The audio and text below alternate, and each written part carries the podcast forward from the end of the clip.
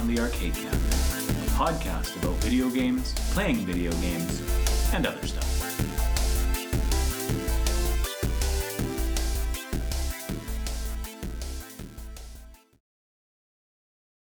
Hey everybody, what's up? Welcome back to Around the Arcade Cabinet. This week I'm joined by our hopefully full-time regular panel of Dallas, Hello. Mark, Hey. and Connor. Hey. And over on the ones and twos with some gameplay footage today is Brendan. Woo. Um, we're just today we're going to be discussing um, morality and choice systems in gameplay, and for that, since he's written an essay on the subject, I'm going to hand the proceedings over to Connor. Take it away. Well, good evening, good morning, good afternoon to everyone. Uh, no matter what choice you've made in terms of the time of your listening, we are here to talk about moral choice. Now, I believe the essay is going to be posted as a separate recording. Yeah, by the time you hear this, it'll already be out, hopefully. This is my first time writing an essay since graduating university. I think I've done my students justice. And upon hearing that, we're going to be talking about the goods and the bads, honestly. So I'm going to paraphrase. I'm going to cut through a bunch of what I covered in the essay, and if we need to cut this part out or shorten it down so that you guys go and listen to the fully verbalized essay, that would be preferred.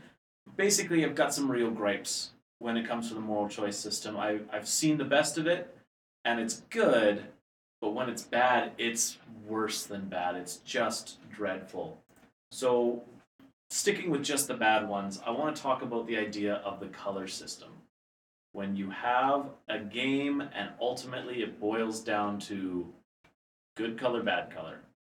And one of the ones we talked about specifically was the concept of Infamous or Mass Effect or Knights of the Old Republic. You've got this game, this journey, but forget the journey. As soon as you get to the end, it only matters if you chose blue or red, light side or dark side, or in the case of Mass Effect, blue, red, green, walk away. And they didn't even have the walk away option in the first initial release of Mass Effect 3. That was patched in. None of it matters in the context of what you did leading up to the ending of the game. The only thing that matters is the choice you make when it all counts. And that really doesn't take into effect that idea of you can waffle, you can weigh the options, or maybe you misclick, and then it's done. Game over. And there's just nothing to speak towards the choices that other elements of the game were leading you down or the growth that you even as a I, mean, I don't want to get esoteric and make it sound like it makes a big difference but like you go through a journey. You, You interact with a narrative. And if i'm interacting with the narrative and then and now i'm red. Red what? Beyond that especially in the case of knights of the old republic and infamous the abilities. What gives when all of your hard work to be a good guy pays off with it won't be as easy for you to do this job now because you're a good guy. Like not even it wasn't easy for you to make the right choice. You've made the right choice and now you're a wimp. I'd rather be the bad guy then. But that doesn't speak to either what i believe the character to represent. It doesn't speak to what i believe the story is trying to tell me. It just means i'd rather beat the game and feel like i've empowered myself at the cost of the character's humanity and arc. It just doesn't add up. And it never adds up. And most Star Wars games end up that way. You want to be powerful, you got to be the bad guy. Doesn't make sense. So we get through that, and then we start talking about games that have such limited choice to the point where they may not even have choice, they're just claiming they do for the sales. We talked about the games like GTA or sandboxes, Saints Row, Just Cause, Red Dead Redemption, where you can choose to do a bad thing. It's within your power and it's within the design of the game that you want to point a gun at an innocent person, you can do it. You can pull the trigger and there will be a consequence. The cops appear. You know what I need to do to get the cops off my back? I call what's his face with the with the crutch. Lester. Lester. Or I die. And yeah, it might cost me a little bit of money, a 20 second load screen, but it's done with. So in that case, why even have the cops as an element of the game if them chasing me down and harassing me for having my fun is so inconsequential? And most egregious of all these non existent choice systems are the Telltale games of late. I'm thinking specifically of Minecraft Story Mode. I'm thinking of the Guardians of the Galaxy. No, not the Marvel one. I'm well, I guess it's all Marvel. Yeah. The Disney one. I'm thinking of Walking Dead Michonne and even Walking Dead Season 3, where they say, hey, each choice affects the narrative, but really, this branching path is an illusion. They've taken the straight path and they've flayed it so that it looks like it's got many different routes, but at the end of that flayed path, they all sync back up to one. That doesn't matter where you deviated along the way, it's an illusion of choice. And the worst of them, the absolute worst of these illusions of choice, is Minecraft Story Mode. One that you all look at with a little bit of incredulity. Like, really? Minecraft? The not Minecraft game? Okay, I'll follow this guy's journey. Okay, it's a little hackney, it's a little VeggieTales, it's a little Sunday school. And you think, I'm playing the Paragon. I'm growing this really terrible character voiced by Patton Oswalt. And Aw. he's getting places. He's getting places, and he's got this freaking pig named Reuben. And you think, I'm the good guy who's made all the good choices. Things will work out for me. The good guy will win. And that damn pig that you've been saving and growing with and getting some personality out of for four episodes, poof, gone. It's honestly one of the most tragic deaths in gaming. Mark and I played Minecraft Story Mode episode one, and we both looked at each other and went, like, did we do something wrong? Did we make the wrong choice that we didn't have the MacGuffin or the the means to save the pig when the chips were down? And no, the pig is meant to die for growth. Then why do you tell me that I have control over the story if I can't save Reuben?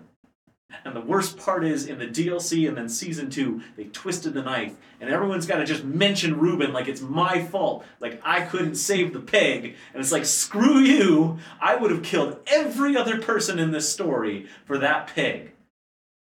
And I did some real dark stuff in that game after the pig died. Like, Deservedly so. Though. like the first antagonist to go, oh, you couldn't even save your piggy friend. That person had the chance to be redeemed and join the friend group, and I left that sucker behind to die. you don't, you don't touch Reuben. You don't touch Reuben. So why, why tell me that my story is impacted by my choices if I can't impact it in the way I want to? Don't make it my story then. And lastly, this is my biggest gripe. This is what I want the, the people around this panel to challenge me with, and I appreciate you hearing me out, some of you for the second time. Stealth based morality is such an insult to the player's time and money. And I'll sum this up with my, my general thesis, and you can say this as the title of the podcast. Good shouldn't be a difficulty setting. There shouldn't be any kind of game where I have to give myself a harder time to be a certain way if there are two ways to be. If you're gonna railroad me I'm gonna be, you know, the the gritty, hardened badass who kind of kills and is a little bit amoral, cool, I'm down. You want to put me as the noble paragon who wants to save Hyrule for the 23rd time? I'm there. But don't tell me you want to be the hero. You're in for a real hard time. And the one that I'm thinking of most of all, and there's Watch Dogs 2 in parallel, but I really griped about Dishonored. The idea that not only do I have to go through the game without killing basically anybody and choose the stealth option, which for me is not my idea of a fun time, but also the concept that if I kill even one too many people, that's it. There's no, hey, fix your mistake, get another go do this extra good mission and we'll balance the morality of your system and we'll give you the good ending that you think you want that you think the story is building towards. No. You messed up. You were put in a tight corner. You're just the biggest piece of shit. Oh you're the bad guy corwin. Corwin? Corvin? Corvo? Corvo. Cor- okay. Anyways. Corey. corey? It's Corey. in the house? Yes. That son of a bitch. He's in he's in the house now. Oh yeah, he's in the he's in the jailhouse. Uh, Oh my god. it's such an insult. One mistake, and you're just gonna write off the entire narrative and arc of this story and character? Or you designed the game to put me in a tight spot, and I can't get out of that without sacrificing my experience? That if I put in the rest of the hours necessary to beat the game, it doesn't matter that I've done a bunch of noble stuff afterwards? You kill too many people at the onset. Sucks. And so that's where I'm at with this morality stuff. Yeah, there's times and actually a lot of older games rather than newer games that I felt did a really good job. But where we're at right now, where people are advertising their moral choice systems, that's nonsense. It, it makes the idea of being good a separate and higher difficulty. And that just isn't fun. That's not gaming. So that's where I left it, and that's just me on my rant now. And so I want to open it to everyone uh, to respond, definitely to challenge, because I know some people around the table liked Dishonored, and I want to hear their takes on what I have to say. And we'll take it from there, as well as we are going to give specific examples of also the times that things went well. Actually, before we, I think before we jump into like some of the uh, different opinions we have on uh, some of the different games, were there any games that came to mind that you thought did morality or something similar that they did it well? Certainly, certainly. And in the essay, and I, I really do encourage if you watch the episode before the essay this time, the essays will be released before the episode to give you that context so you can kind of be like the rest of us around the table, informed. But one of the, or the few of the good examples, the Fable series. As far back as 2004, they were killing it with their morality system. Ironically. That's the example I wanted to use as well. Well, yeah. go for it then. Well, you, you talk to Fable then. Well, I just like I like the idea if like you're gonna do a morality system. Like that game, kind of like the whole game was built around just like having a morality system. Um, but I thought, like, hey, if you're gonna have one, you might as well just make it like fun. Like they had fun with it. Like there's there's issues with that series. Um, Oh, I think I think like the first game is just like hilarious and like obviously like your choices are always like. Do you want to murder the person or let them go? It's always something very like black and white. There's no gray area. It's always one or the other. Like it's always very obvious. A lot of the times you're picking the quest beforehand. It's usually like, do you want to rob the farm or do you want to defend the farm? The, the there's no there's no like hard time figuring out what the what the good choices and what the bad choices are. Um, and by the end of the game, if you've gone down a path of like an extreme evil or an extreme good character, you literally either have a halo or a set of horns. Like it's very it's very like over the top. And I think like if you're gonna do that, you might as well own it. And like all the quests end up being the same. None of the none of the gear is all that different. Um, I don't think that they they really throw anything at you that uh, like hinders your ability to like move forward. I think sometimes like playing as an evil character is is like pays better, but I think playing as a good character usually rewards more experience. I think that's one of the things. And like the the amount of money is so like neg- negligible. That was just a hard word to say. Um, that it doesn't really make a difference in the long run. Um, and then by the second game, I think the second game is probably my favorite. I just remember it being just like hitting more in the feels. Um, and actually, one of the things I thought, like, because I haven't played the Minecraft story mode, but I do remember my dog dying in Fable 2 and uh, being really excited to shoot the main bad character. Maybe that's maybe this is just like an entirely different topic. Like maybe we just hate when our pets die, and that's just our trigger. yeah, to that's do. yeah. well, it's the whole plot of John Wick, right? Yeah, it's you know, John Wick, and like no, at, at no point is anybody like, mm, put is John Wick the bad guy? Yeah. No, he's the good. Yeah, he's Yeah, the good guy. they killed the dog. And I spoke to Fable as well, and one of the things that I highlighted was yes, the choices are clear. You can play the game with your choices, but at any point that you start going, "Ah, I kind of want to see the other side of this coin, they have a built in system by which you can improve or further enhance whatever moral choices you've made. So let's say you were a good guy throughout, you go to the temple of the bad guy, forget the name of the bad deity in that, and you do human sacrifice in the first game. Temple of Avo is the good place, and the Temple of Scorn, Yeah. Scorn, Scorn, and then it's like Shadow and Light in the second game. Yeah. And then it doesn't matter in the third game. The third game's bad. Well, the third game does still have its morality, And I spoke to that too. In the first game, back to it, you can donate money. Yep. Now, I don't want to kill people in the game just to be bad. I'd have to, you know, take the person I want to sacrifice, drag them to the Temple of Scorn, and sacrifice them. But I can't do it. It's a bit if I tedious, want to but put in the effort, I can do it. But because it's tedious, it still gives you the idea that you are responsible for your choices. But if you make a mistake or you want to change your mind, you can. Dishonored, you can't. Fable 3, you want to break all those oaths that you make to become king, to preserve your kingdom for the greater good? You can. Or you can keep all your promises, bankrupt your kingdom, but you can pay off the bankruptcy with your own funds. Yeah, and actually, that that was that's my one of my main issues with Fable Three is like none of the none of the choices come in until like the very end of the game. There's there's very few in like along the way until you become the uh, the reigning king there.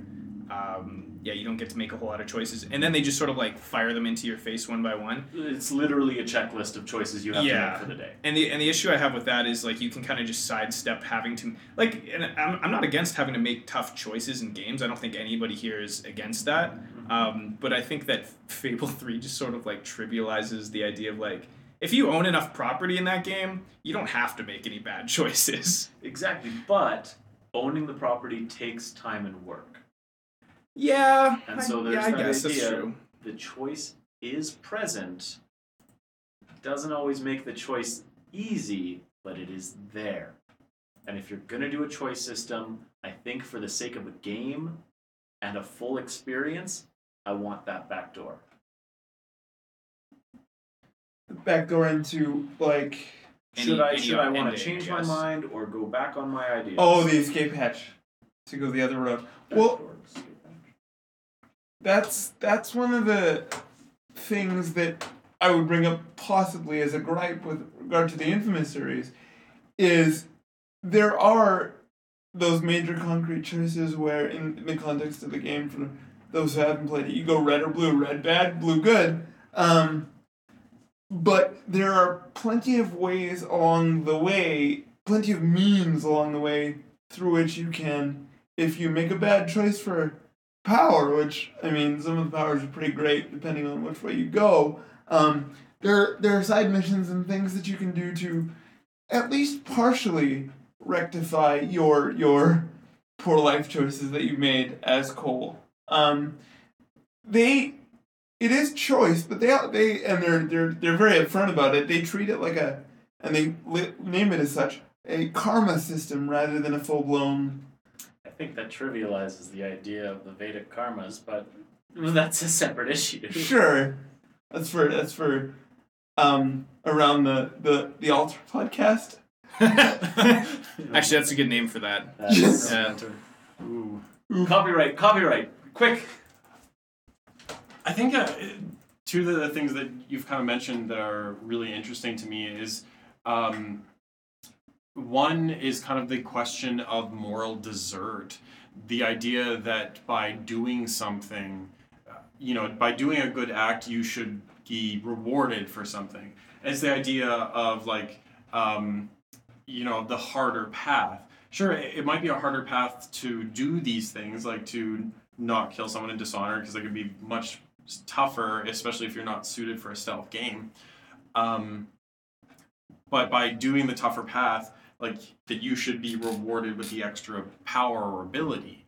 Um, the other thing that I think is quite interesting is the idea of you- we present these things as sort of like a sliding scale. You know, say you go and you sacrifice a bunch of people in Fable, but then you go and donate a bunch of things t- or donate a bunch of money to an orphanage.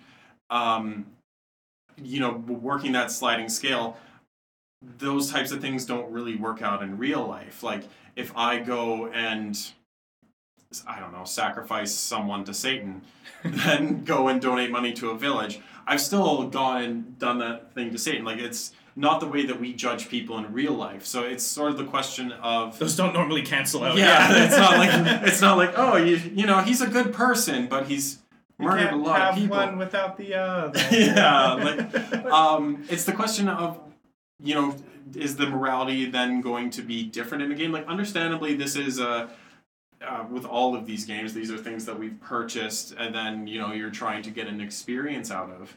But then the morality of it, like, should you always get something for doing the right thing, or is it just the Is the innately? is the doing the right thing the reward? yeah, like it's. And that's sort of a larger philosophical question, but one that I think is kind of interesting when put on an experience like a video game. And I see it more as the the inverse that I'm not necessarily doing the good thing for something. Sometimes I am a psychopath who wants a certain experience.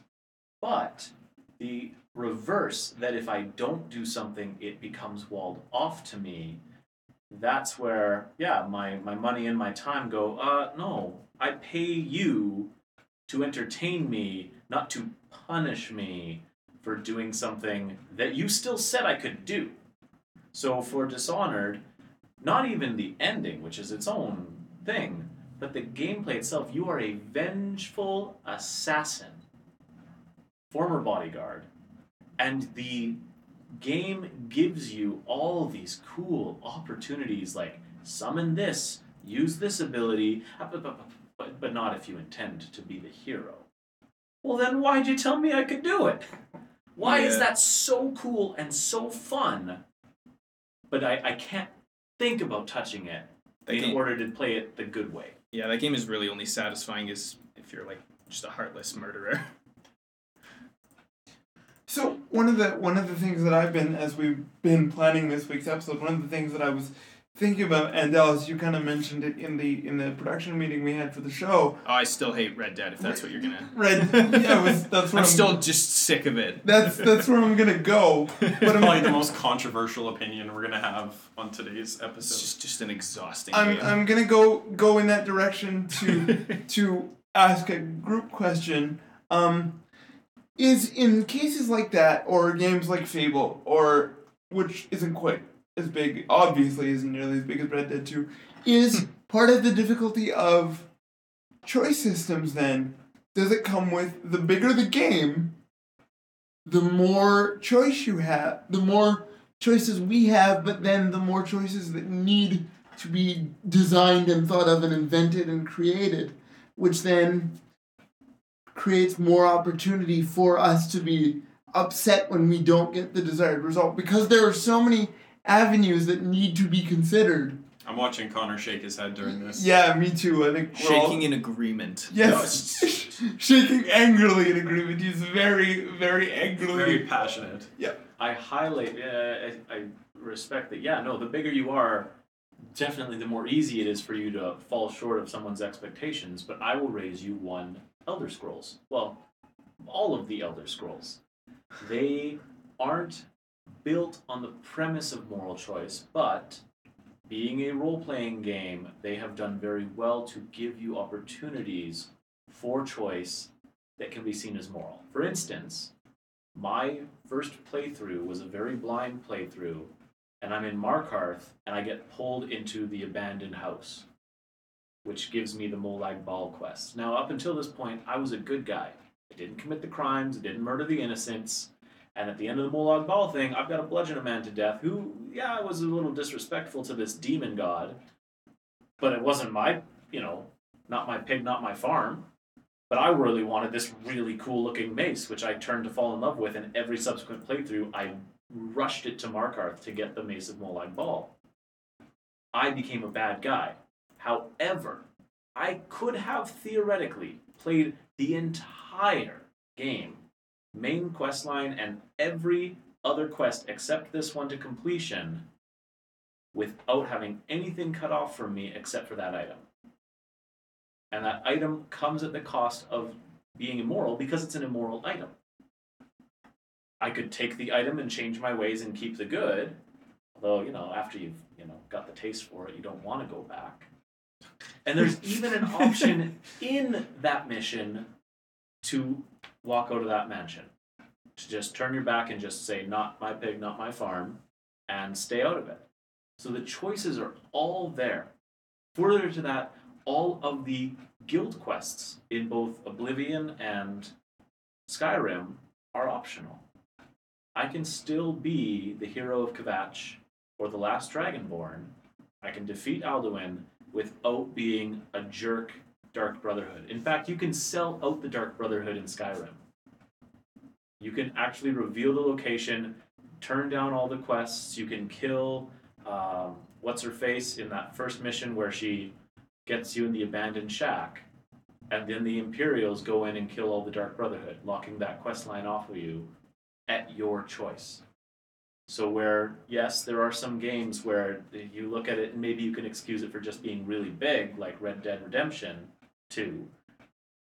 Games like Skyrim have perfectly balanced the idea of experience and choice, and choosing not to have certain features rests with you, and not necessarily the game choosing for you. Huh.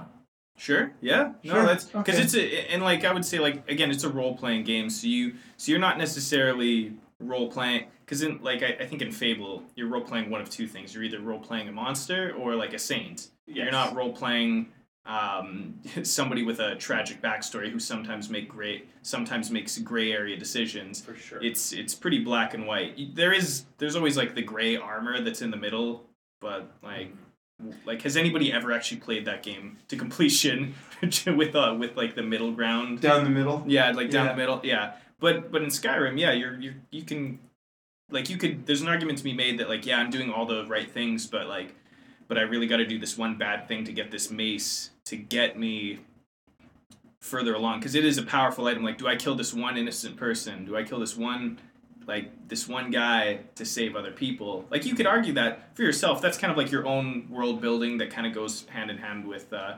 the the world that uh, Bethesda's made for you. Like you get to kind of like make your own own story, uh, or or you could just play it how like I think a lot of people play and just like do whatever the quest wants you to do to get the the item with the most numbers. And certainly, I have to make sure to clarify. I am fully aware Skyrim is hundred percent a open world role playing game, where a Fable or an Infamous it is built on the premise of a dichotomized moral choice system. I do think it's interesting though that um, uh, we use the examples of the Elder Scrolls when there's also the example of games like Fallout, like made by the same company, where um, correct me if I'm wrong, but you know you get to the end of Skyrim, you fight the dragon, you don't have that five minute long cutscene of like, oh, this is where your moral choices along the way affect the storyline after the final boss or the final act is completed. No, you kill that dragon. yeah, you did. There's no choice. You kill yeah, the dragon. you, you kill the dragon, it's done. But there's no like, oh, There's no epilogue. there's no epilogue. There's no. Um, it's not the ending in the same way as when you get to like the Fallout games, where at the end of it, it's like, oh, you made this choice with this character, which means this is where they're going to go after the story. There's a little bit more of a good ending, bad ending In Fallout, you're saying? in or- Fallout rather than Yeah. in a game like the Elder Scrolls, where uh, you, um, it's almost this weird like projection of yourself onto the character, and you remember these stories, and it's your own decisions. Oh yeah, I did own- that. Oh yeah. yeah, Like, like it's your own. Um, you kind of project your idea of this epilogue onto your character, um, trying to figure out like how you influence things along the way. Whereas Fallout is much more of a clear cut. Oh, I helped save this village. Oh, I teamed up with these guys. Um, so it, it is a very interesting choice, but it's more of a, a, a maybe a self projected uh, look onto it rather than like a game deciding, hey, you did the good thing or you did the bad thing. Yeah.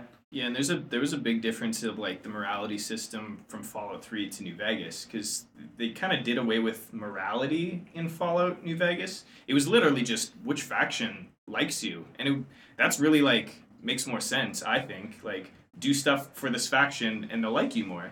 Um, don't murder all their people and they'll like you more. Mm-hmm. Um, whereas Fallout, it's basically like, hey, how do you feel about slavery? yeah, like, oh, you poisoned that well? It's probably not a good thing. That's going to be some bad points.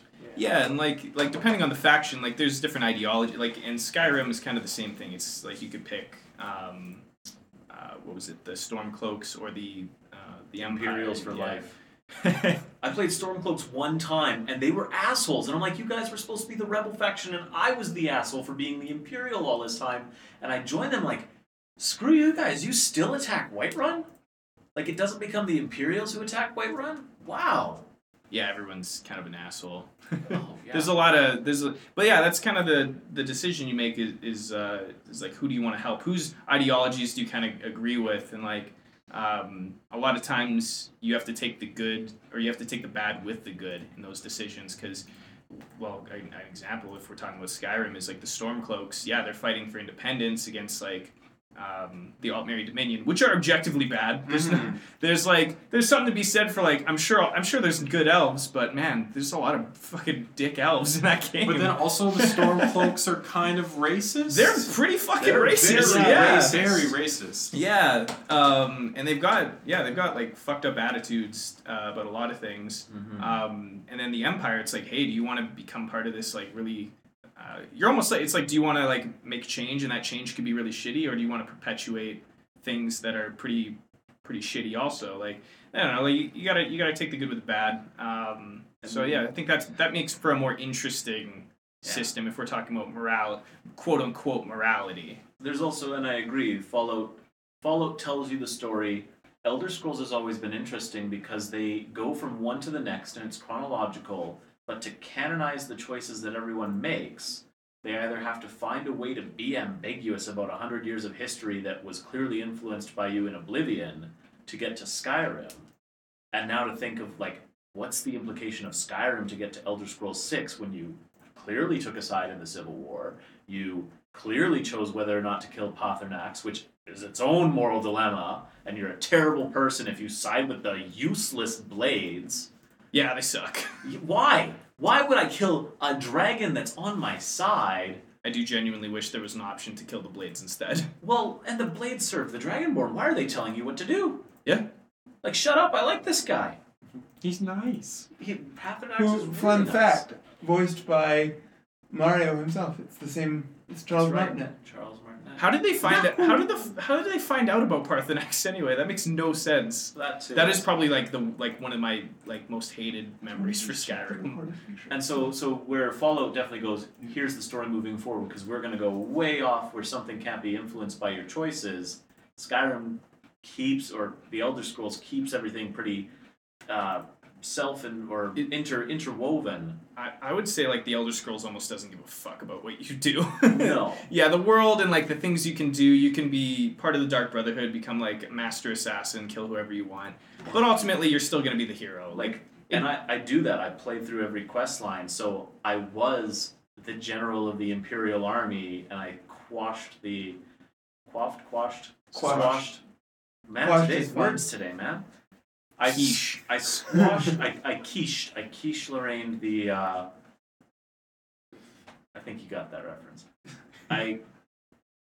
I killed the Stormcloaks. You did it! Yay! I sided with the Empire. Not five minutes later, I assassinate Emperor Titus Mede on the boat. Uh, yeah, yeah. And it's like, I I appreciate that I could do both. And I appreciate that Bethesda's got to do the mental gymnastics to make all of that work in the next Elder Scrolls I, game. I would say they don't even bother doing that. They They just really let don't. you do. They just let you do everything. Yeah.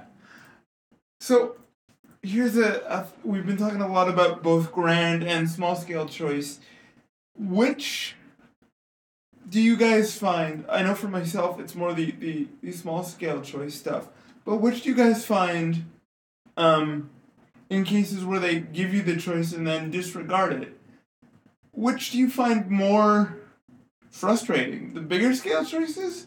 Or the, the, the small scale stuff that feels like it could pay off and then they just sort of go, no, this this doesn't. to to matter. rephrase your question, which moral choice system do we get more invested in and therefore more disappointed in down the line? Or or or assuming that both are in play in a game, um, which which set of choices, when if the rug is pulled out from under you, which one upsets you more? Is it the small choices or the big choices? I think I'm more disappointed by the larger choices, uh, kind of going back to things like Mass Effect 3, um, where you have this idea of all these moments of payoff of like, hey, I chose to, um, you know, like uh, eliminate the genophage in Mass Effect Three.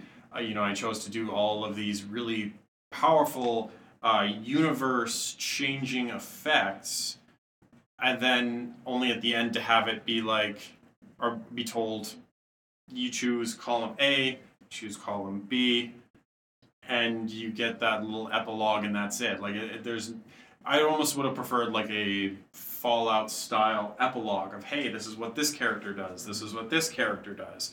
Um, just the idea of payoff at the end. And they patched some of that in because of the va- massive outcry. But imagine having a massive outcry so big and negative against you that you take a studio that closed down its development on a game just to do it right the second time. Like, that was a catastrophic misstep. You're talking about with Mass Effect 3? Yeah. I would say the big stuff would bother me more because it's obvious. Sure. I've made these choices. Like clearly, these were impactful choices in the moment because you gave me a dramatic scene. But then to drop the ball moving forward is even worse. Whereas you know, small details do go overlooked. The modern day canon of Assassin's Creed games, poof, a mess right now. No thanks to the fact that they made the movie canon, but to to take these choices that are clearly instrumental in the experience of every player, not just a few of those insane 100% psychopaths, and to drop the ball on those, that's it's just wrong. It's insulting to your players. Yeah.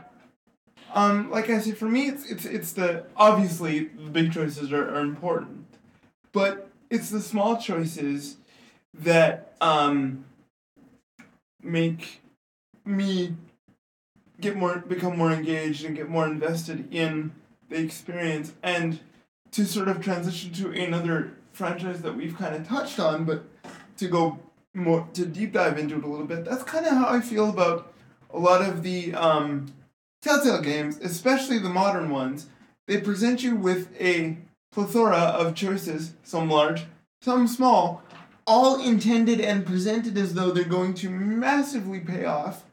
And then you arrive at, at, an end where you're like, okay, maybe 5% of what I did actually mattered. Like, and, and I feel, I feel, especially in those games, I feel, um, Mark's just smiling and almost wanting to laugh at me a little bit. Um, uh, I feel I feel kind of disappointed, to quote Kevin Sorbo in that classic meme. Um, disappointed uh, by by the fact that they've handed me this smorgasbord of choices, and said, yeah, all of them matter, and then I uh, like I say, I arrive at the ending and I'm like, but only only five of these mattered. Why did you give me all the others? Like. Mark will remember this. He Yeah. might have, and then he dies. Yeah. Which was a plot twist the first time they said someone will remember this and then they get shot. But I think part of that also came into how fast they wanted to churn out the episodic games. That eventually they realized we can't weave this thread as much as we want to. Or as much as we've said we will. I haven't even mentioned the Telltale's Game of Thrones. And yeah, they pulled a bunch of Game of Thrones and went, psych, no happy endings, these people die faster and easier than you would sus- suspect. I mean, that's Game of Thrones. Yeah, but then, like, Yeah. don't market it as a Telltale game. Don't give me a false hope when you know and I know where this is gonna go. Like the the guy you follow dies in the first episode. I'm not gonna give a spoiler warning for the game that no one paid for. Oh no. But the the, the spin-off character the We're all mad you're at Game of Thrones right now, anyway. Gets Ramsay Bolton right off the hop. First episode ends, and then you have to carry on with other perspectives, which is a twist, but doesn't make an impact. Like that whole episode is a mulligan. I think that's sort of the the big one of the big flaws about Telltale games too, especially working with certain IPs like The Walking Dead, Game of Thrones, is that as much as it um, pushes it as sort of this uh, morality based Morality narrative. play that yeah. yeah morality play and the idea that um, you know choices and consequences they are still working within these certain ips but then there's also this expectation of, um, you know, the like a, a a jump scare or a a dramatic character death. Like there's these very dramatic moments that are sort of the the pivotal moments of Telltale games that they always have to get to. Like you can say whatever you want to the characters in episode 2 season 1 of The Walking Dead, but you're always going to have to come down to save person A or save person B, which you always save Carley. It's a better choice. Yeah. I haven't I haven't played Although, Walking Dead in so long. now you, that I think you'll save it- Carley. I know I you will. Yeah. Okay. we we are currently doing season four, and we ran into what's her face, the woman who killed Carley. I suppose. Spoilers. Oh well, no, it's also a non-choice. Carley dies no matter what, whether you stick up for her or not. Yeah. So That char- that, that's the hard part too. Is is an interesting point of Being railroaded where you don't expect to be railroaded. yeah, it's the the choice and consequences because yes, you do get to save Carley, or I believe the other character's name is Mark. Correct, correct me if I'm wrong. oh, Carley and Mark, yeah. back in season one, uh, episode two, but then yeah, it is Mark. I that remember. character dies no matter what. Mhm. Granted, you were only given the options of the one character, Lee, in the first season, but it's sort of left outside of your own control. Yeah. So I'm I'm gonna put it in because I like talking about our experiences. Mark and I have done most of the Telltale games together. I've been there for an episode or two. Yeah, Miles has joined us for a few of them because it's always fun, uh, and we play differently. and I got tired of paying for them. So So I, so I stopped paying for them. because I paid for all of them. But my question is whether it's a Telltale game or a game that you know has a very clear moral choice system, what is your default play style?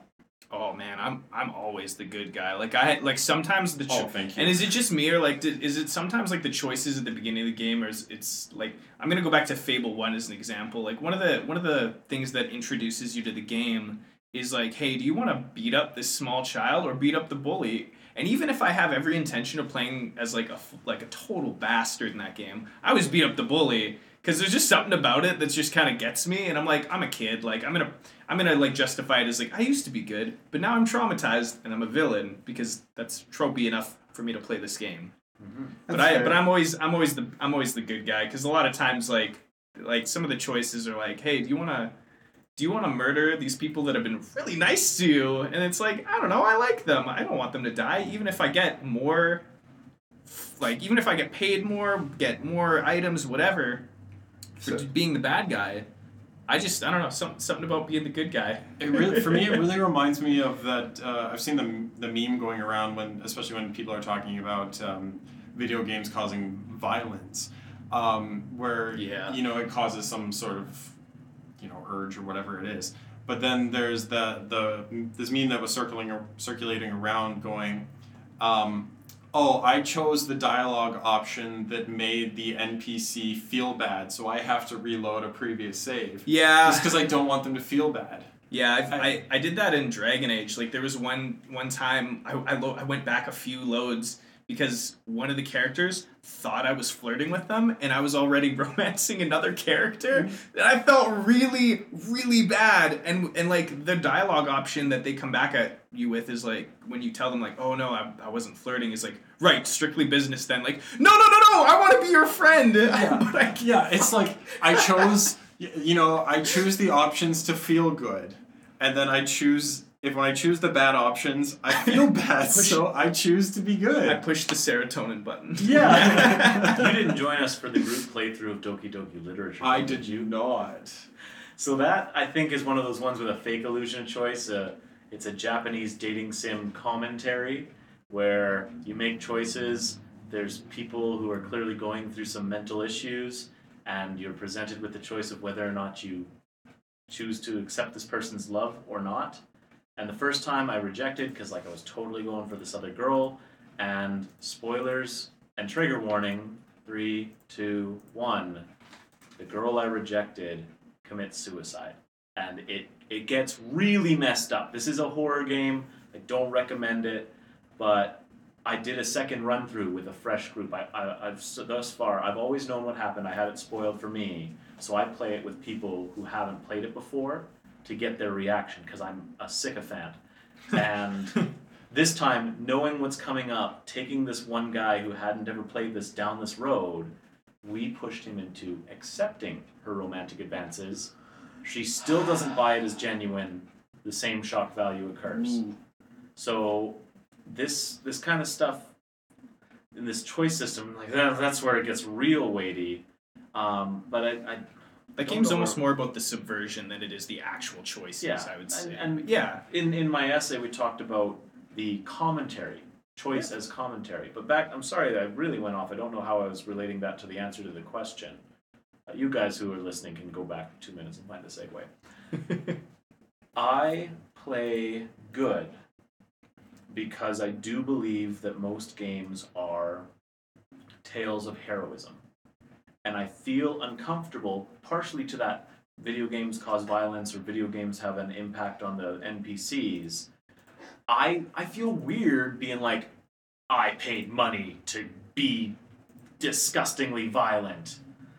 I have every choice to be a better person, but no, this is my outlet for mass murder and all of those urges. well, that's And- what Rockstar games are for. I, even then, it's like, well, like I'll do it when I have to in a Rockstar game, and sometimes I'll do it to get a kick because maybe I'm playing with someone who's playing good, and I just like to, I like to upset the apple cart.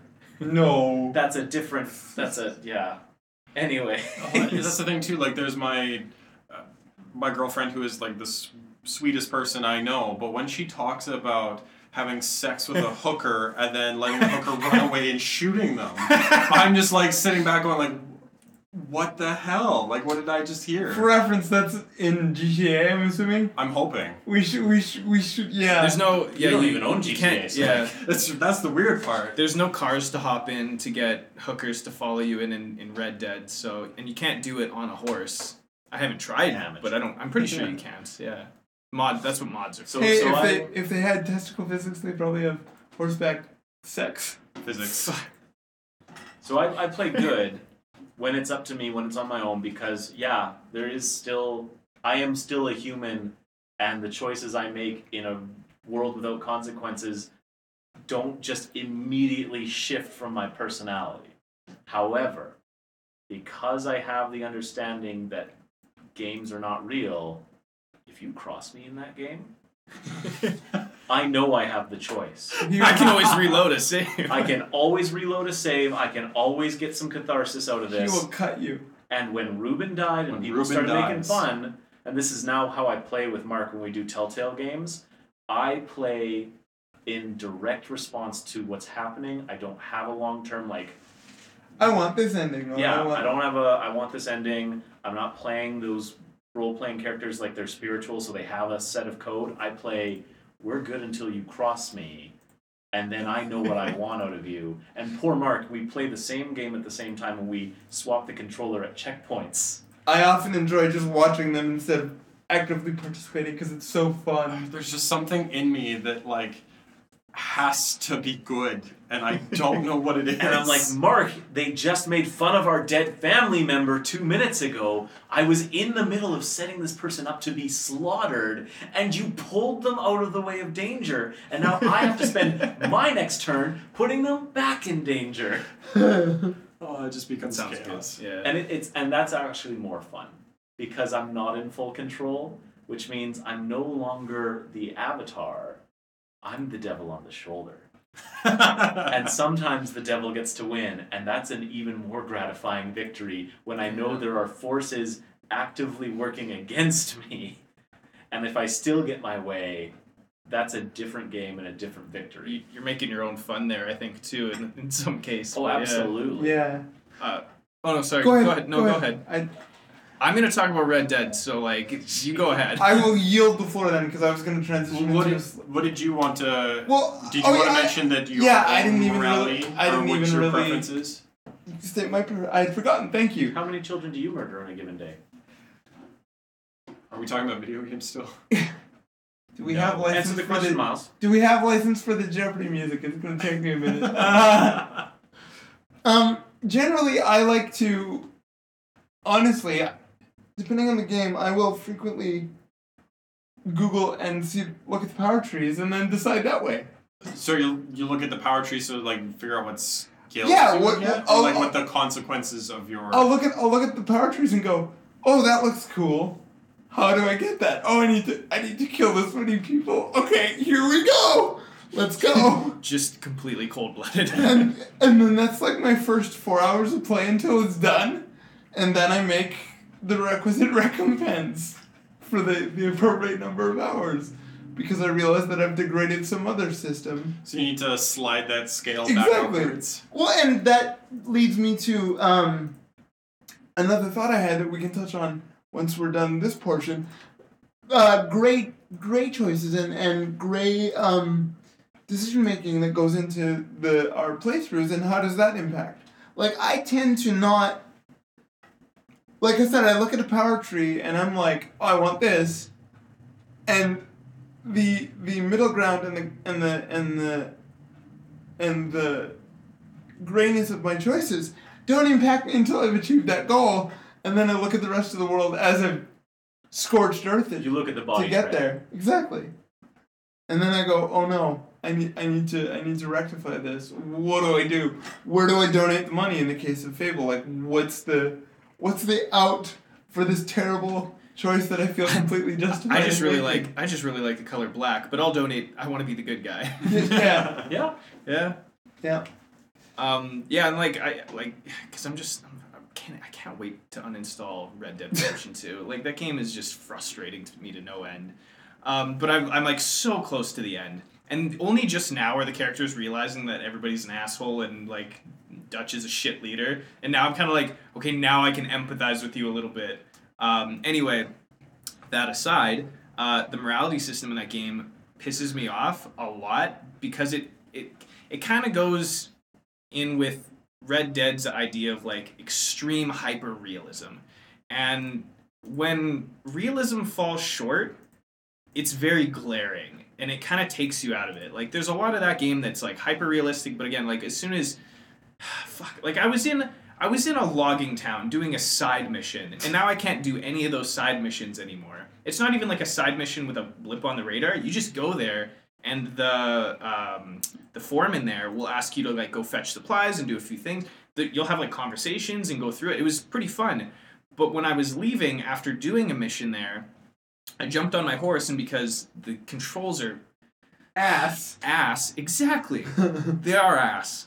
They are a Um, donkey. they're they're terrible. I accidentally stepped on a dog with my horse. You and, monster. and I felt really, b- and it was an accident. You're the villain in John I'm, Wick. I'm the villain in John Wick, and you know what? Like the dog was, the dog didn't even die. The dog just like fell over, ragdoll physicked, and then got up and ran away.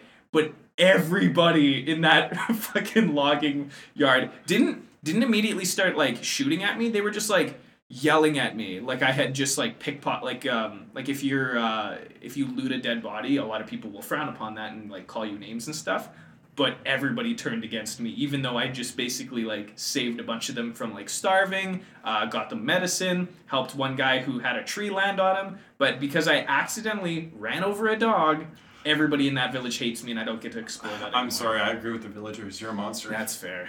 But the the issue I also have to, and this this was this was what before I went on kind of a Red Dead hiatus. Is I was in uh, um, uh, Saint Denis, like the the main kind of city town there, and I'm just walking through there, and because this game takes forever to get anywhere, I'm on my horse sprinting down the city, and I accidentally run somebody over, and because I accidentally run somebody over and they died, everybody in that game starts shooting at you every and I'm in the middle of the city and I had to shoot my way out and every single time I shot somebody ding ding ding negative karma negative karma and negative negative karma and I lost uh, like 25% of my karma just is trying to escape the town without dying because I accidentally ran somebody over And dying wasn't a good idea at this point. D- uh, they d- in that they there's like a whole weird loading system like that's another issue i have with it like if there was the option to just like quick load back to my most previous save i would have done that because it would have saved me some time no no red dead just auto saves that's all it does is just auto saves anyway i got really mad and just ended up shooting people because I was really mad. And no matter, never mind the fact that I'd gone through that whole game, every story decision I'd made. Obviously, you're a criminal and you do a lot of fucked up shit that doesn't affect your morality. But I picked every single decision I could to make myself get as close to the like full good cowboy. I want to be a good cowboy so that I get, I guess, this good ending. I haven't even gotten to the end of it, so I don't. It doesn't even matter to me yet. Get be a good little cowboy. It literally affects nothing throughout the whole game so far. I think it just affects the ending. Because I've picked all these decisions, basically forego taking money in exchange for like helping people, gone out of my way to help people, do like whatever I could. Uh, because I fuck it, fucked up one thing, now like all that's gone, and there's no convenient way to um, get it back. Well, you can do chores. Apparently, you can do chores in that because that's why I play video games is to do chores to Chore get moral simulator. points. Yeah. Oh fucking! I'm so tired of this game. I want I want it to be done. Tune in next week when we give Dallas an hour to just go off of Red Dead 2. Oh, I And then do chores. I just can't wait for it to be done, and then I don't have to play it anymore. I know that feeling. So you're saying 5 out of 5 then? Perfect game. Yeah, play it. Horseball Simulator Horse- 2019. yeah. That game is so much more fun when you're just a sadistic bastard anyway. Like that's what Rockstar games are really for. We've had a great time talking about moral choice systems. We talked about the good. We talked about the bad. We talked I'm about ambiguous about it. we've talked about some ambiguity, and that leads us into our final topic before we get into our, our wrap up about what we're playing and what kind of things we feel about that. The morally gray. And in my take, I find it very hard for a game to be gray. I find that gray decisions either are only there out of necessity to satisfy player choice, or they are there by accident but I don't think any game is really designed about finding the middle ground. But that's my that's my hot uh, take. Beyond that, I, I want to give it to Mark and a few other people who definitely got more experience and more to say. Well, I think there's a, kind of this interesting genre of morally gray games. Like we talk about uh, the Witcher series, uh, the Dragon Age series, where it's sort of, um, for example, you have to choose to kill a character uh, in order to save someone else, or you. Uh, I can think of a good example in Dragon Age where, um, unless you take further steps, you have to decide whether the better option is to uh, kill a child or kill the child's mother, and you're not really given a choice. Like unless you take further steps, you have to choose one of those two, and it's this very weird middle ground of obviously both are really bad choices, but you have to pick the better of the two. Um, probably the most recent game I've done that has uh, really played around with that idea was the Witcher series um, which has always been sort of this morally gray. Um, sure, you might save someone, but that person might be a dick, or you know the whole idea of like humanity is monsters. But it's also kind of an it's an interesting playground, I think, because often these like morally gray games, uh, like a lot of the games that we've talked about, I find with these like perfect m- moral systems are ones that are kind of easily black and white, uh, like a slider going between red and blue. Um, but once you have to f- work with in this, God, maybe that's it. Maybe we're all just all mad at sliders. Yeah, and that's the thing, like um, with the the gray system where, you know, sure there isn't a, an obvi- always an obvious choice and consequence. Um, it's sort of much more, arguably more adult, uh, simply because It's definitely more nuanced. Yeah, it's definitely Yeah. more nuanced and it takes a lot more thought process. It's also the times when, like Miles said, like, um, if I'm like, oh, is there a way to save this character? I'll go and Google it. And a lot of the times it's not possible. Like, you can't have everybody live and you have to just simply live with the consequences.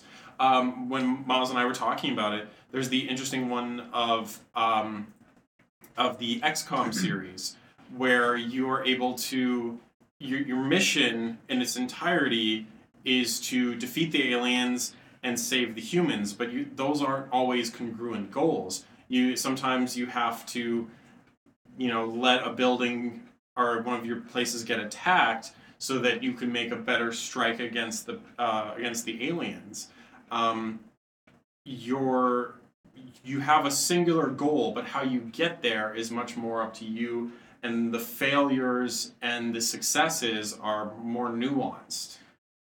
Would you say, well, you would you say that that the the exploration of, of I'm gonna get real fancy with verbiage for a 2nd Mhm. Uh, would you say that the exploration of, of macro decision making and choice making that goes on in game design with regard to XCOM and the way that you're making big picture choices rather than, I mean, yes, you're trying to save your squad because you've spent 40 hours leveling them and now they're all fucking dead because you couldn't see where the enemies were. Um, but would you say that that the exploration that goes on with big picture decision making in those games, do you think it's of note and something that, that other developers should consider, or do you think it, it, it can only work in a game like XCOM where the stakes are so simultaneously high and obvious, save the world or everybody dies because aliens? I, I think it there could be uh, an interesting balance um, because the goal of XCOM is so precise yet at the same time open ended. Like you have to defeat the aliens and you have to try and save the humans. But the way that you get there, though, it is mostly just what missions you choose or what resources you value.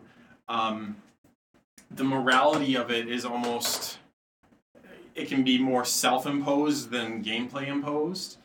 Um, so I think in terms of games like that we've talked about before, I'd say like Mass Effect, um, even like Dragon Age, where it's um, your goal at the end of it is to defeat such and such a character or to save such and such a character. How you get there is much more up to you. And when I think about Mass Effect, when you started talking about this concept of being gray or uh, the Sophie's choice of gaming, if you will, Geth versus Quarians. Mhm. And I did some lear- searching because I, I started playing at Mass Effect 2, which meant all the choices of Mass Effect 1 were predetermined for me. But then I went back and I did a run where my saves carried over.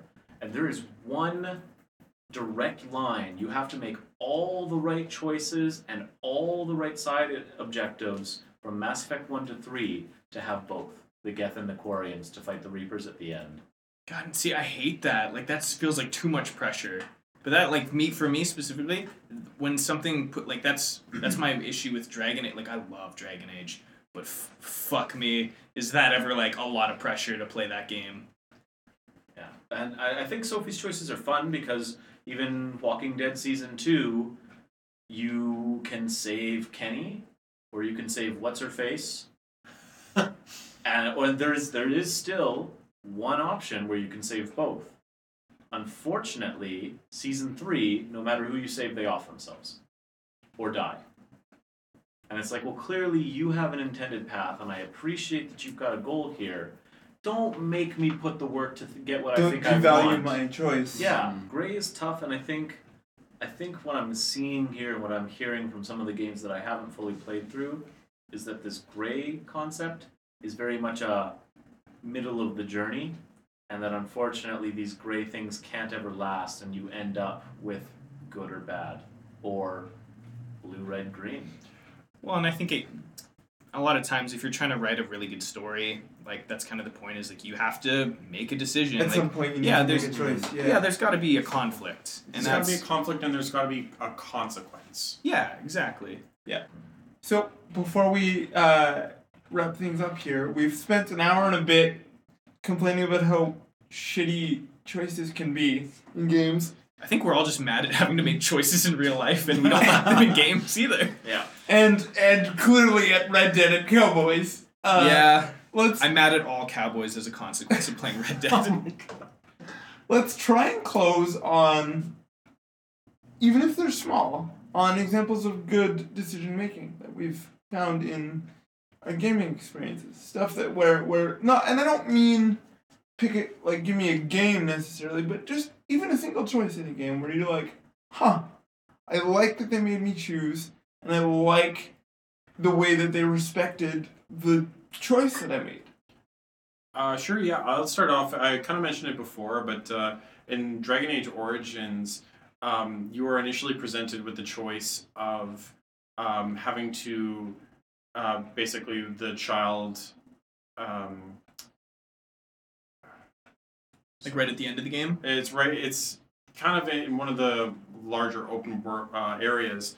Uh, you have to decide whether you want to um, kill this child that is being possessed by a demon, or you let the demon uh, move into the mother and then you kill the mother. Either way, somebody has to die in this consequence. Um, which is uh, it's a terrifying choice and it has a lot of weight to it. And it, de- even if you choose if you choose one or the other obviously there's like a great moral impact to other characters uh, to your party members. But then um, if you there is a loophole where if you go and you contact the mages and help them out before you finish this quest line uh, you can actually recruit enough mages to come help you but you have you actually have to work and earn that. And it's a lot harder to do but you you it's the only way out of that terrifying moral decision. Um, and i really appreciated the moral weight of that of these two terrible options but then if you do put in the extra time and the extra effort and basically complete an entire quest line you have that opportunity to be the good person. It just takes a whole lot more. It really makes it like like worth it. I would imagine. Wait, yeah. weightier than Yeah. You weightier than just A or B, on A or or- off. just A or B, um, or like just a morally gray decision. Uh, it kind of gives you the best of both worlds of being able to be that good person or having that morally gray decision. You just have to put in that extra effort. No, it's uh, I think that. I like like Dragon Age doesn't have like a like a slider scale of it's just it basically just has people with opinions of you. Um, so no, that's that's a cool example. It just occurred to me. I've got a couple. Because I, I, I, I do a lot of these, and I do a lot of these around people, or I know that they're playing it around the same time, so I'm always comparing. And sometimes I do it to see a different side. Sometimes I play to be genuine when I know someone else is playing with an objective in mind. Telltale's Game of Thrones. As a good example, Press the right trigger to punch. press X to pay respect. Not even, no, no, no. we were doing a game, and it was my turn to play. and I had a bit of a vengeful like, and I, I like this too because some of these games, whether they respect my choices or not, they have me invested enough that I'm allowed to be upset at the choice they made for me. Or even if it's the choice I know is going to happen, I'm invested enough to go, okay, give me the opportunity to let me express this as the character. And I think it was Game of Thrones. It was definitely a Telltale. I think you are correct that it is Game of Thrones, though it does appear in other Telltale games as well. there is an opportunity to punch a, a person who has given you some grief for a long time and you can punch them and then you can choose to walk away you could choose to walk away at the beginning or you could continue to punch them again and so i press that and then they give you the option again and like this is really where that that moral line is set for people but the choice is there. So like mark and i were kind of on the same page. This person had been just a monster. So we punched. And i punched again. And he's like nodding in approval. And he punches again. And he kind of gives you that nod that's like okay we did it. You know rules of three. You punched him three times and i went but the option is there. And i punched him again. It could have been batman part of me thinks it was batman now that i think about it Y- y- I This is just reminding me of, like the end of God of War three, where you don't you don't get to finish that game until you stop punching Zeus. Yeah, Yeah. and you, you have the option of just keep going, but go and you go and and literally it gets to the point of grotesque where I think the character lives, but depending on how much you punch them, depends on just how mutilated they are. And I'm I'm really remembering a lot of games all at once right now because apparently I do this a lot. But Uh-oh. like you can keep going, keep going. It may not even even been. Sorry, the one I'm thinking of is uh, Game of Thrones, um, where you play as. Um, oh, it's been years since we played that, but uh, it's where you play as like the the regent of the area, and uh, it's either to the traitor. Yes. Or to um, one of the other characters, and you just you have the option of beating them over and over and over. Yes. And eventually it gets to the point where like other characters are like, no, stop, like and leave you can him still go in. And I love that because even from the first punch, you could reject it and walk away. And if you do one punch, it'll be a slightly different reaction for the next, you know, that never lasts forever. But they've scripted enough, like, dude, You just Or- clobber the guy. Like just shock and horror. And yeah, like the they have animations built for the various amounts of destruction you do to this guy's face. And you just I just I wanted to see how far I could go. And I didn't even care that much by the time I was done. I'm just happy it was there.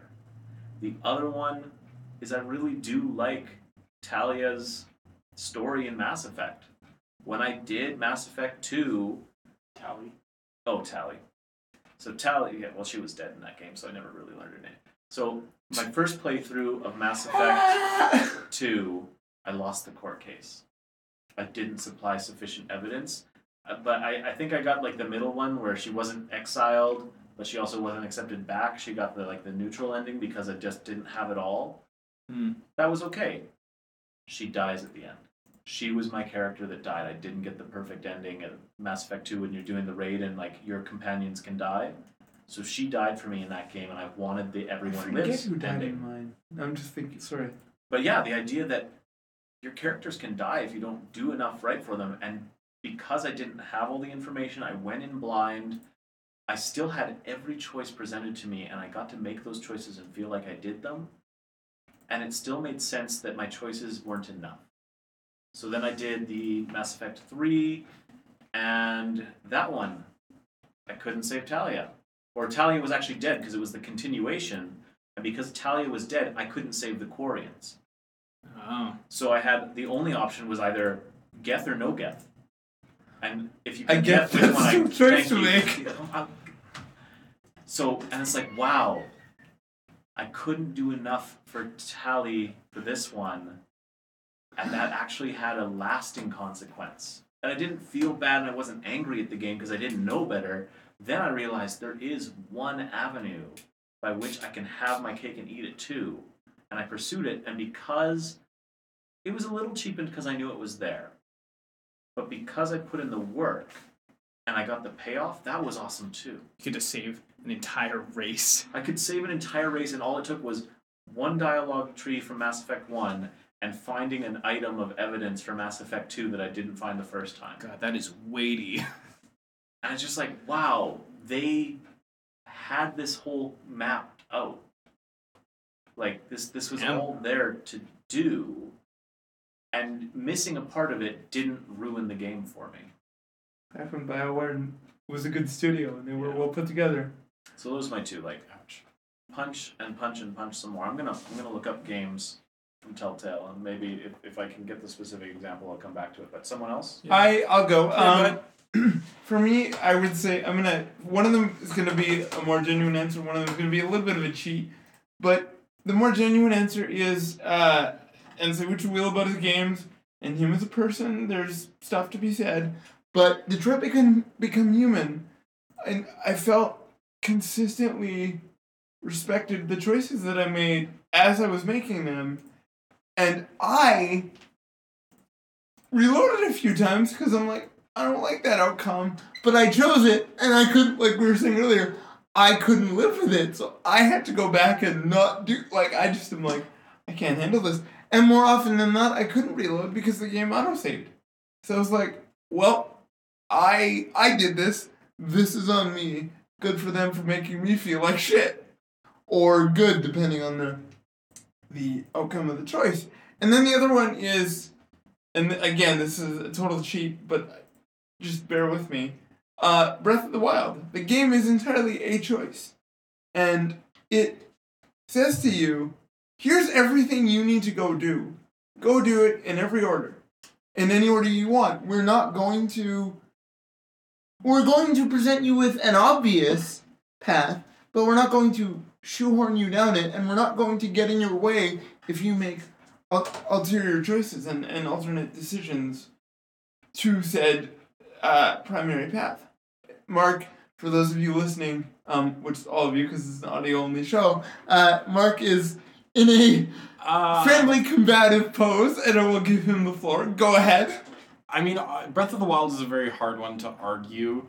It definitely choice of consequences, but in just the uh, confines of like morality that we're talking about, um, it's a bit of a harder one. Like you, there is the idea that you could, uh, you know, not do a quest line and then deal the, with the consequences of not completing that quest line for those characters. But there's no. That's fair. There's no. There's no morality at play other than. Um, other than my own feelings about the outcome. Really, mm-hmm. the town doesn't necessarily respond. Although. There are certain instances where you can interact with NPCs in certain ways based on what you're wearing or what you have equipped. That they sort of respond to you differently, and those aren't like gameplay driven choices, those are design driven choices mm-hmm. and responses. But to me, those are the best, in some instances, those are the best kinds of choices where I can look at this and go, uh, what are they gonna do if I walk around not wearing any armor whatsoever? Like, are they gonna respond to me? And how? And there's there's a few instances where I can't for the life of me, because it's been a while, I can't remember which one I'm thinking of explicitly, but I do remember not being able to go into a particular building to talk to a, an important NPC because I made the choice to go in naked. Like, and it's not a it's not a it's not a great example of morality at play in choice in gameplay, but um, it's there and it's it's a thing that that happened, and I was like, huh, that's neat. And I guess that's kind of the response that I want from all choice. That's the response that I want them to endeavor to elicit from me. Whether I make a good choice or a bad choice, I want to go, huh, that's neat. That's what I would consider to me a good, um, and I'm broadening my, my thought here, but to close it, that's what I would consider a good choice design is is me just going, huh, okay, I'm well, this is the choice I've made. Whether it's good or bad. And I mean, like for my options, like I, I have like two two games. I'll just quickly touch on one of Red. Dead 2. No, no, no, no, not even. Um, no, and I just like I don't even know if it's necessarily choices that like at the time I liked, quote unquote. It's more just like choices that I and moral questions that I I guess I respected that they put in there. And like the first one is um is Fable two. Um, like I like the Fable series. I think like hey, if you're gonna have a moral system, like just fucking have at it. You know, just like make it so wonky that it's fun. So that's a that's a good example. I think um, for for a moral system, I can I can actually get actual enjoyment specifically from the morality system in that game, not just uh, not just having a morality system in a game I enjoy, but actually enjoying the morality system itself. Um, but specifically, like at the end of Fable Two, you get three decisions basically, um, and like I don't I, I don't really want to get into like um, like what video games are capable of. Like obviously, like this game whatever you like whatever you think of like uh, video games like there's only so many choices you can really make. It's- Yeah. yeah. So th- there's an argument to be made about that. But again at the at the end of fable 3 you get basically three choices. Uh, one choice is for just a shit ton of money um, which i didn't pick because i already had a shit ton of money. I picked that one time uh, pl- when i was playing like the most evil character and even then i was like this sucks um, or you can pick to save every single person that died um, building this giant tower. You can you can choose to bring them all back to life, which is like seems like a cop out, but not your family. Your family specifically doesn't get to come back, which is like kind of weird. That's kind of a really weird It's like very thing weird to, stipulation. Yeah, now that I think about it, maybe I hate it. Um, but like Hmm. it's it's in there, and the point the point is the choice itself. Or I guess arguably the middle the middle ground, which is like the one you should pick because it's like ob- object. Uh, it's the best choice. Is like you choose to bring your family back, and that includes your sister that died at the very beginning of the game. Um, you get a you don't get to meet her, but she gets a note. You get a, like a, a letter in the mail uh, from her that says she's doing all right. She's in some weird land and she's doing okay, which which was really cool. If you're married and have kids in the game, they come back to life. Um, but most importantly, you get your dog back, Oh, and that's perfect. really the point I'm trying to get at. You get your dog back, and your dog is actually useful in that game too. Yes. So like it digs up treasure, it helps you fight, it does all this cool stuff, and it's a fucking just fun dog. It's just nice to have a dog in that game. Okay, so now like going from Red Dead Redemption 2 where you accidentally kill a dog to resurrecting the dog. yeah, like, but you don't get your we're, what dog. we're saying is we're you're Here's the less of them. fuck other people's dogs. Your it's your dog. At the at the end of the episode, you've redeemed yourself at least that you're yeah, you- dog restoration. We've gone dog absolutely. full circle. Well, even I- even if I'm a total bastard in that game, like I'll revive my own family because that because that fucking dog is Saves the dog. the dog. dog that's been with me there The whole time. the whole time. Yeah, you get it as a you get it as a puppy. I It's think the yeah, essence you find of it as a morality. puppy. Essence of Yeah. morality. Save the dog. Oh, I Oh, hell yeah. found the specific scene I was referring to. It was Walking Dead season three. Yes. Where the bad guy Badger is bit, and you can choose to ice him once, just one quick crack over the skull with a baseball bat, but you can choose to keep hitting him. Oof. Okay. And uh, Badger him, if you will. Oh, bludgeon him. batter up. My my only other example was uh, it was just one choice in uh, in the Witcher games because I, I do remember actually like liking uh, some of the choices in there. Um, one choice one choice I didn't like was is I, I fucked up a mission because I didn't have all the info uh, and a ghost got away because I didn't know what the ghost did and it was like oh yeah I should have known and it was like I how would I I've never played The Witcher before how am I supposed to have known anyway I digress the the choice I liked um, just because I thought it was presented and the dialogue was presented in a really like um, nuanced way was there's a uh, it's been a while but there was a tower and this tower is full of this like magical scientific achievement but it was basically built on the back of like getting a bunch of people killed. It's also like an amount of power that would like wielding that amount of power would be like corruptive in a way. Like it's it's not it's not a good it's not necessarily a good thing. And one of your friends who's a witch uh, wants to take control of it. Um, and like there's this whole thing like obviously like your characters get along really well. It's very charming. Like it's hard not to not to like that relationship. Basically anybody uh, Geralt interacts with it's it's kind of hard not if Geralt likes them it's hard not to like them yourself. Um, but if you go back to that tower she's there and she wants to take control of it. And i made the choice to basically say like no and it keeps asking you it asks you i think two or three times where it's like are you really going to stop me? And i thought like if i argued well enough she would just walk away. Um, i don't believe that there's an option. Um, she has to fight you but you argue you're, the whole time you're saying like no this you like this is not okay. You shouldn't like i need to destroy this building. Like you like you shouldn't have access to it. Nobody should have access to it. That's not the point.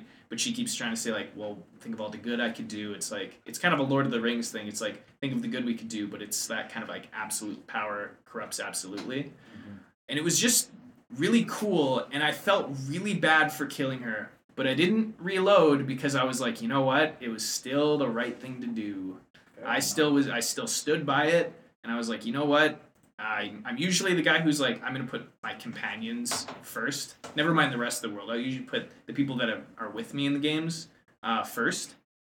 But this was one of those situations where I was like, even though this is a named character, uh, a, an interesting named character, nah, this is not one of those uh, situations where I'm gonna I'm gonna uh, reload and try something else. I was just like, no, I'll just live with it, and yeah, I Yeah. thought I really respected that choice in uh, in that game. Okay. Well, yeah, that I think is more in depth than I thought we were capable of talking about. It was going to be maybe a segment, and uh, we're doing this the day before the PS5 launch, so anticipate that for our next episode. But just to quickly wrap up, one game round the table, especially if it's something new that you've gotten into. Real quick, What do we got? What have you guys been playing? Uh, I just recently started playing uh, Divinity 2 uh, Original Sin, nice. the definitive edition on the PS4. Um, only maybe an hour or two in, but I'm really enjoying it so far. Cool. Yeah, besides my like two missions of Red Dead a day, uh, I've just been I've been going back. Well, I always go back and just like I've been playing a lot of uh, Total War Warhammer 2. Right now, I'm doing uh, a Skaven campaign uh, because I love those little cheese boys. They're they're horrible little bastards, but they're so fun. I have no idea any of the words you just said. Oh, it's just it's just an entire race of rat men They're- who every Zerg in StarCraft. every single one StarCraft, yeah. yeah. but every single one is a complete and utter narcissist they all every single one of this entire race thinks that they're the absolute epitome of perfection and it's it's fucking hilarious Boss.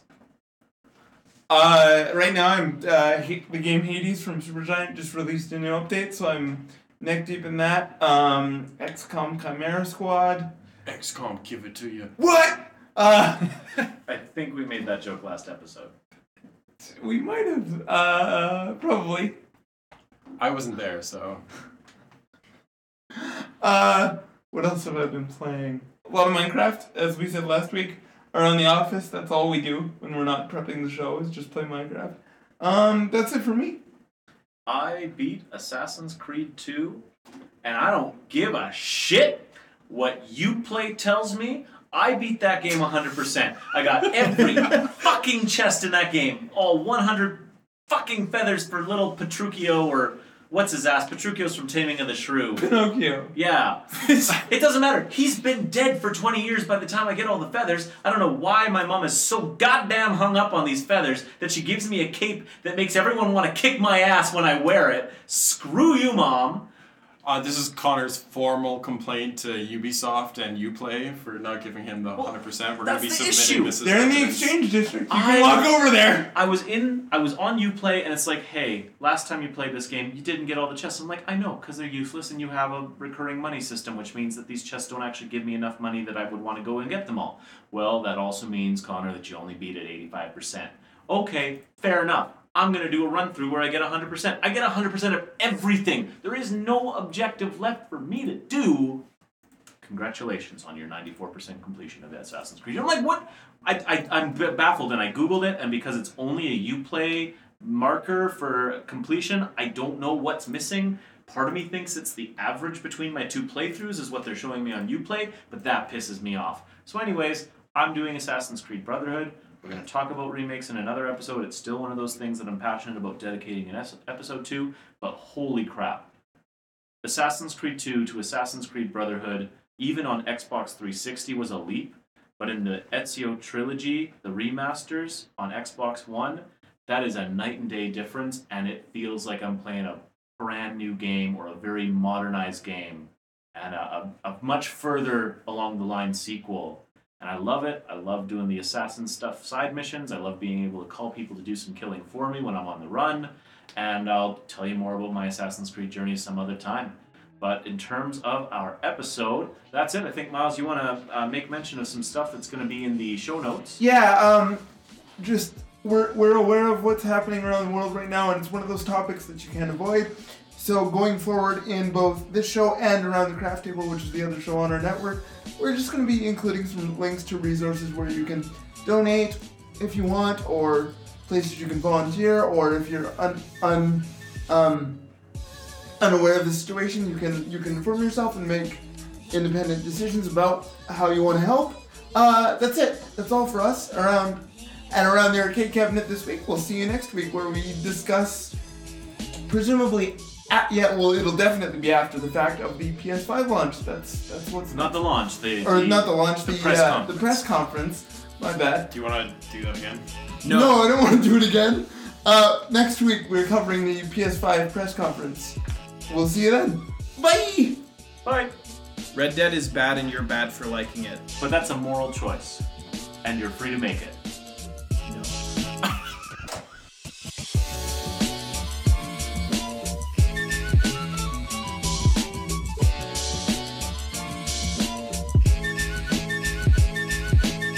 Hey everybody, it's Miles here from the Around the Arcade Cabinet team, and you've just heard Season 1, Episode 2 Good Should Not Be a Difficulty Setting. This week's episode was executive produced and written by myself, Miles A. Taylor, and Connor Peters. It was written by show producers and writers Mark Sage and Dallas Holden. All four of us were on the panel, and I cut the show together. This week's intro music was as always done by TechnoAxe, and the outro music this week was done by DJ Quads. And you can follow us on Twitter at Attack Show. That's at A T A C S H O W. Thanks for listening. We'll see you next week.